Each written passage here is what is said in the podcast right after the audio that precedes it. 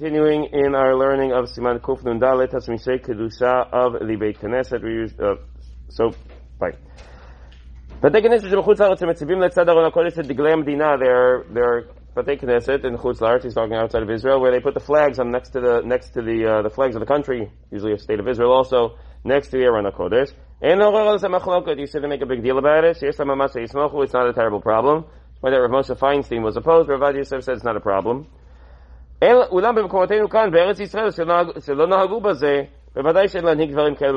Yisrael, that never happened.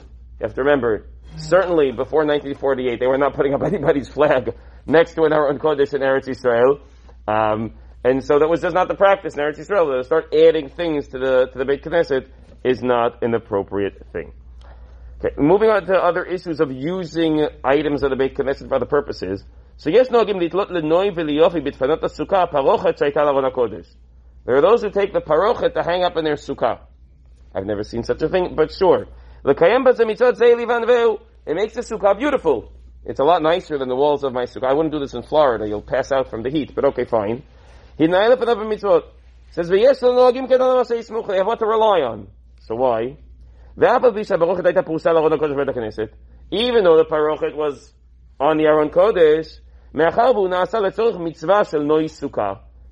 putting it up for decoration. There's a mitzvah of noi sukkah. Sometimes we think of decorating this sukkah as a thing that kids do. So it's true. But there's also a din of noi sukkah.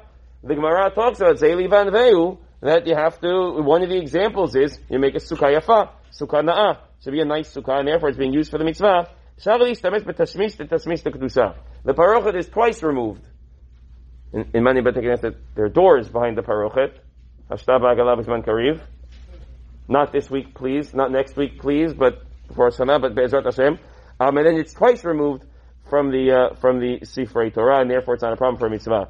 Uh, so similarly, we should never have to deal with this either. But yes, nogim be'et milchama. Likach parochet shayta prusa l'Aron HaKodesh v'titam kedeged ha'chalanot b'Beit HaKnesset u'b'veito. During a war, there's a blackout. You want to you want to have blackout shades, so they can't see where there's light. So in the Beit Knesset, they would take the parochet and put it in the window to block the light. They did this in World War Two here. They had practice drills like that. So he says, "Yes, no, gim ken l'masei smochi." I want to rely on there also. Shigam zeh nechshav letzorech mitzvah.